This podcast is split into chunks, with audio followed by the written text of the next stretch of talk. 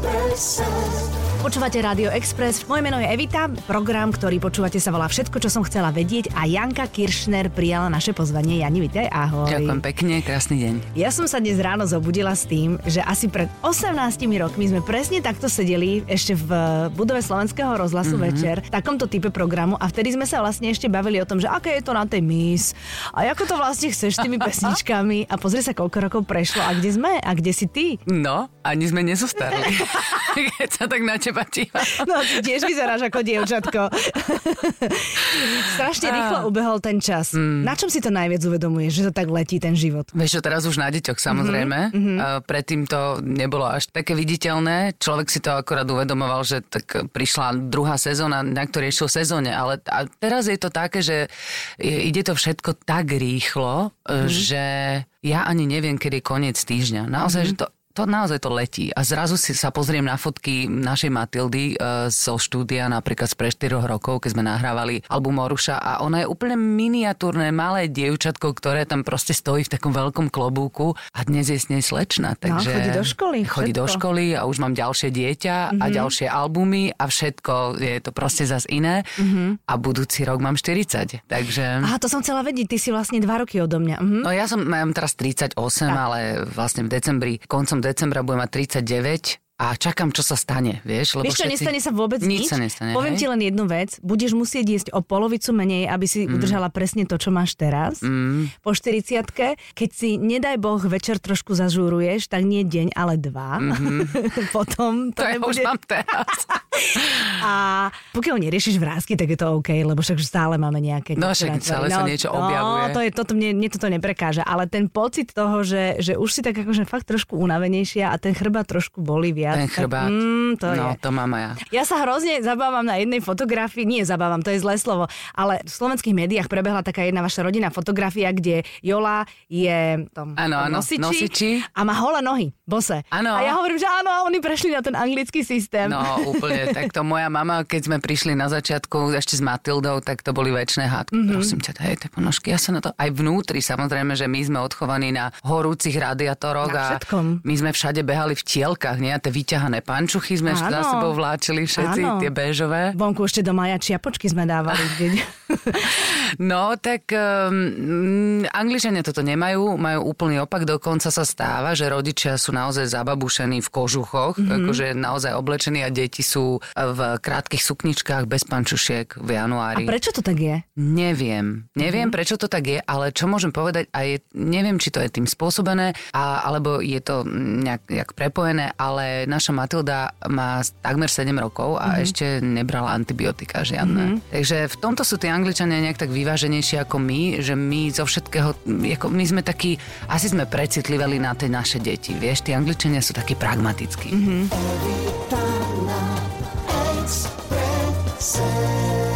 No tak ono sa hovorí, že tam Angličania, vôbec tá anglosaská kultúra ani veľmi neprežíva, keď sa dieťa osamostatní a ide preč, proste to tak je, to je život. Tam je veľmi častokrát sa stane, že tie deti nemajú absolútne žiadne väzby na tých rodičov, že jednoducho hovoria o tých rodičoch ako o úplne cudzích ľuďoch, čo je veľmi zvláštne.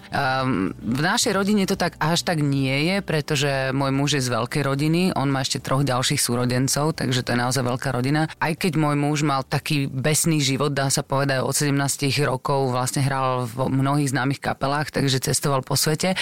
A tak teraz, ako sa nám narodila Matilda, tak si našiel cestu k svojim rodičom naspäť a je to veľmi pekné, pretože niekedy ho pristihnem, že naozaj je rozcitlivený, že keď príde k tej svojej mame a k tomu svojmu otcovi, tak vie si naozaj oceniť, že má dobrých rodičov, a musím povedať, že ja mám dobrú svokru. No tak to je... No oni sú skvelí.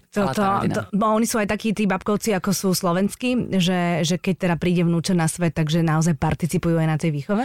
Áno, snažia sa. Tak naša babka je veľmi taká uvoľnená. Ona ešte stále hrá klavírne koncerty a chodí na francúzštinu a študuje históriu. To je fantastické. Je. Ona si to začala, ona vychovala tie 4 deti a potom si to začala užívať. Ako si povedala ty, ona začala potom študovať a dobiehať vlastne všetky tie veci, ktoré nestihla predtým. A decka ju milujú teda, hej? Úplne, absolútne.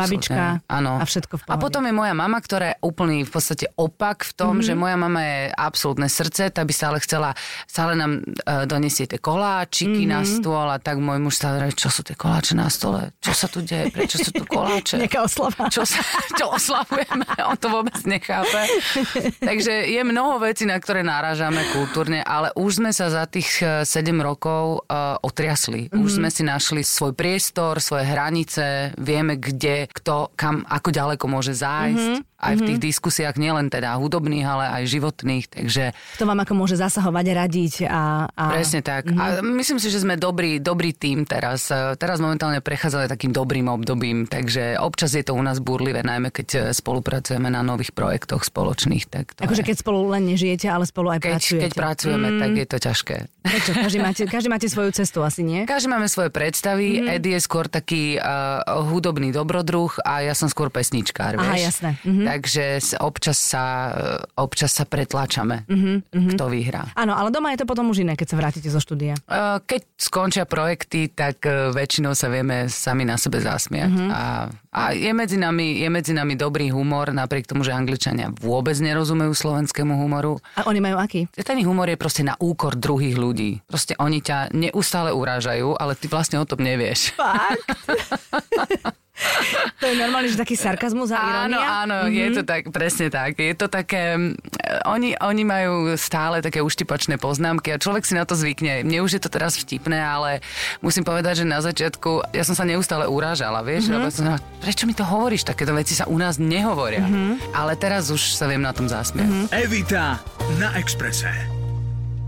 No a mamina chodieva aj za vami, alebo vy chodievate za ňou? Ako keď chce byť s vnúčkami a s tebou, ako s dcerou? Bola aj mamina, aj ocino boli za mnou, boli za nami, takže poznajú to prostredie, v ktorom žijeme. Ja hovorím, že my bývame v Senci. Vieš, to je taký Senec. Áno, rozumiem. Taká dedina. Ano. Ako je to síce Londýn, je to naozaj, je to súčasťou Londýna, je to jedna časť londýnska, dosť veľká a dosť, by som povedala, taká pokojná, ale je to taký Senec, no nie je to centrum. Predtým som bývala v centre. A chýba ti to? Už mi to nechýba. Akorát občas sa teda je to také vtipné, pretože po ulici chodia tie dokonalé mamičky s tými dokonalými kočiarmi. To je také predmestie, hej? Áno, v tých dokonalých uniformách z tých súkromných škôl a tak.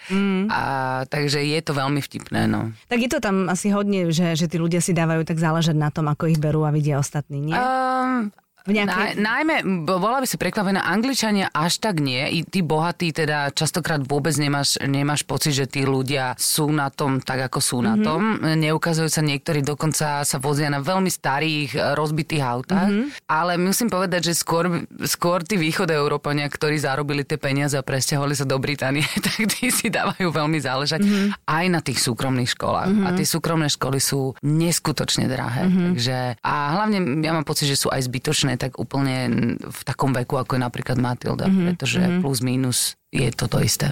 Dobre, a decka sú tam aké? Matilda hovorí po slovensky, Jola už menej, lebo Jola menej, ale už, rozumie. No pri druhom si to už flákala proste. No flákala som to. Priznávam sa, ale snažím sa.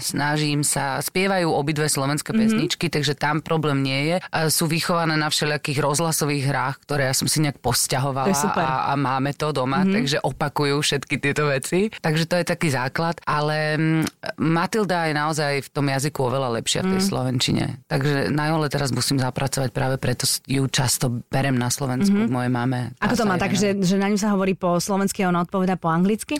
Áno, ale už mne trvá tak 2-3 dní, kým sa akože z toho vyhrabe postupne a potom už začne hovoriť. A má také pekné tie vety, kde komolí slovenské a anglické slovíčka dokopy? A to ešte musí byť super. Tá je tvár, to je nádherná tvár, fakt. Ja milujem tú jej tvár, lebo ona má také tie líčka, vieš? Také tie detské líčka, také meké. Že to si môžeš chytiť. Celá taká meká. Ešte. A ona už chodí niekam do školky? Do školy? Ona ešte nechodí.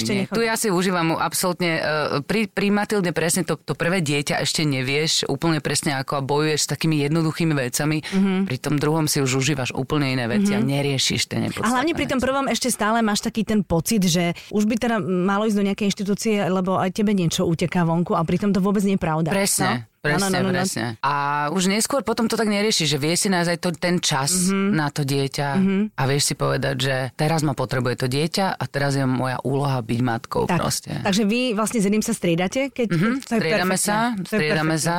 Je to výborné v tom, že on je naozaj otec, ktorý je od začiatku, od v podstate narodenia tých detí je involved, teda je zainteresovaný. Presne tak.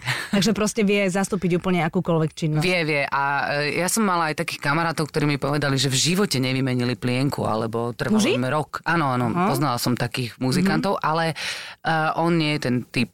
By som povedala, že on skôr, to bola radosť, že to mohol robiť a vždy im spieval pri tom. A on je proste, musím sa povedať, že veľmi veľká väčšina anglických mužov, teda ktorí mám okolo seba, ktorých poznám, sú skvelí otcovia a sú naozaj takí tí otcovia, ktorí nechcú iba zohrávať tú rolu toho partnera, ktorý zarába peniaze, ale chcú byť dobrými otcami. Evita na Expresse. Všetko, čo som chcela vedieť o živote Jany Kirschner. Povedz mi teraz, aká si kuchárka, lebo tam teda v tom Anglicku, ja neviem, ako to je, akože ja toto zase viem len z počutia, že buď fungujú absolútne polotovary, alebo potom je to zase druhý extrém, že úplne premotivované, všetko bio a všetko musí byť z domácich záhradov. Ako to je? Ako to máš ty doma? Ešte môj brat sa mi častokrát smeje, že ty biožena ma volá, že biožena. Ale ja nie som až taká biožena, ja si myslím, že som presne tam niekde v strede, že keď viem, že niečo môžem kúpiť z nejakých fariem alebo od ľudí, ktorí to sami vypestujú, tak určite to uprednostním pred nejakými reťazcovými potravinami. Ale musím povedať, že u nás je to tak, teda najmä v tej našej štvrti, že tým, že je tam naozaj veľa matiek a rodín, tak tie potraviny sú veľmi kvalitné a väčšinou sú to farmárske potraviny. A tak ja si tak vyberám. Vieš, že niečo určite viem, kde majú toto dobré a toto dobré. Dobre, venujem sa tým potravinám, ale nie som premotivovaná biomatka. Nepozeráš na každé jablčko, že... Nie, ale ja mám rada aj také oplieskané jablka. Vieš? Tie sú najlepšie. Samozrejme. Presne. Niekto povedal, že červené jablka, to je znak toho, že vlastne je to zdravé jablko akoby. Takže hľadám, ale napríklad Briti majú skvelé jablka, musím povedať, že to je taká moja... No varievate normálne každý deň? No varievame, musíme variť a ja som... dlho nechápala, keď moja mama v nedeľu pred pár mesiacmi, pred nejakým časom povedala, že vieš čo, ja už neviem, čo mám variť. Ja som taká unavená z toho. Som vyvarená. Rokoch, som vyvarená. A ja ju chápem, lebo ja to nerobím až tak dlho, ale ja mám naozaj dilemy. Ja chodím s tým vozíčkom po tom obchode a premýšľam a nič mi nenapadá. Takže častokrát je to uľahčené teda tým, že ako si povedala, ani nie, že polotovary, ale je to uľahčené tým, že ti tie obchody niektoré vedia akoby ponúknuť niečo, čo ti zjednoduší to varenie. No samozrejme. Takže, ale sú napríklad aj už v Británii také kvalitné potraviny, ktoré sú zamrazené, ktoré sú pripravené napríklad kvalitnými šéf-kuchármi a tak ďalej. A ty si to iba zohraješ väčšinou v rúre, nie v mikrovlnke teda, ale v rúre. A čo ja viem, proste to tak nejak kombinuješ. Áno. Ideš, robíš, čo môžeš. Áno, záleží aj od toho, aký je deň a ako si busy a... Presne, niekedy uvaríš, zdravé, choré a presne, tak všetko, niekedy uvaríš poriadnu polievku, varíš ju 4-5 hodín, je skvelá, ale niekedy proste... Niekedy kúpiš lazanie a... Presne.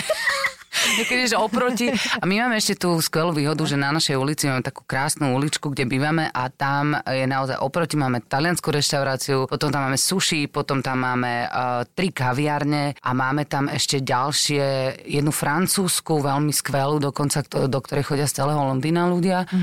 Takže keď je najhoršie, tak niekde niečo pochytím. A tak tam tá kultúra ale je taká, že sa chodí jedávať von. Áno, chodí sa, naše deti sú aj veľmi zvyknuté jedávať von, ale na druhej strane aj ja, aj Edy sme, myslím si, že celkom dobrí kuchári a vieme naozaj vymyslieť jedla, ktoré tie deti bavia, ktoré im chutia, ale ktoré sú hlavne zdravé.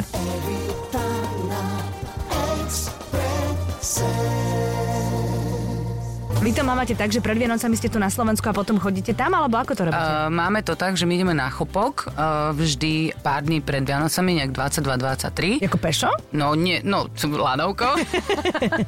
Ale sme tam v tom okolí. Spoznáte nás podľa toho, že naše deti nie sú poriadne oblečené. Áno, oni majú tie holé nohy. Majú tie holé nožičky v snehu. Tak je to vtipné niekedy. Ale tak tam sme a potom 24. ideme väčšinou rodinou do Banskej Štiavnice na chalupu, kde sme celá rodina a minulý rok sme to mali trošku inak a striedame to tak, že sme jeden rok v Británii a jeden rok na Slovensku. Tam s rodičmi a tu tiež akurát Briti majú vlastne to ráno. Vianočné ráno 25. Presne tak. Takže občas sa nám podarí.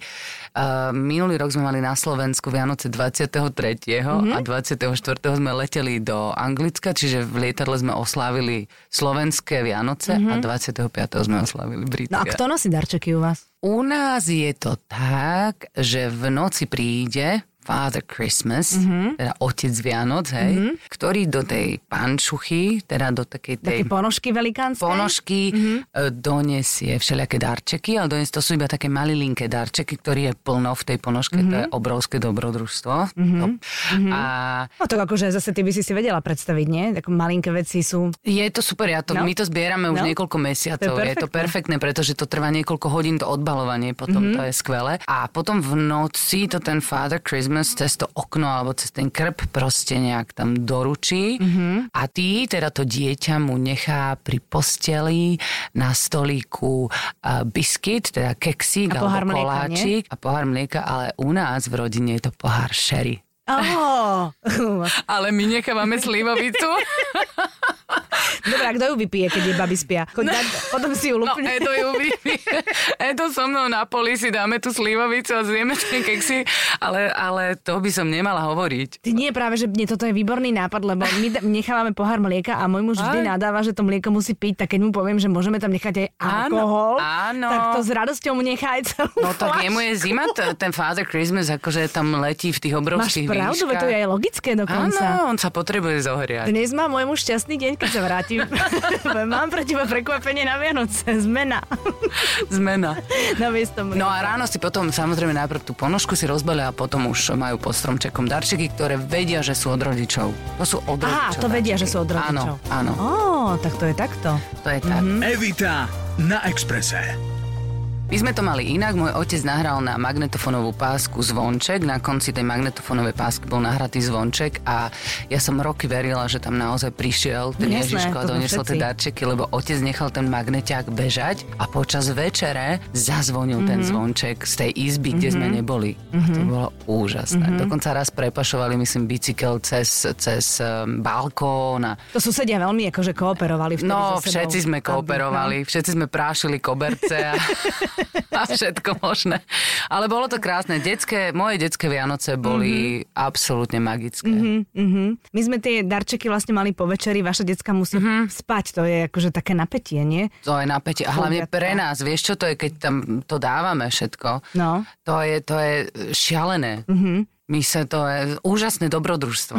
Takže, a potom ráno už ležíme my, už sa zobudíme už my skôr, vieš, lebo to čakáš. My máme častokrát väčšiu radosť než oni. No jasne, to tak býva, keď obdarúvaš ty, vieš, to je to.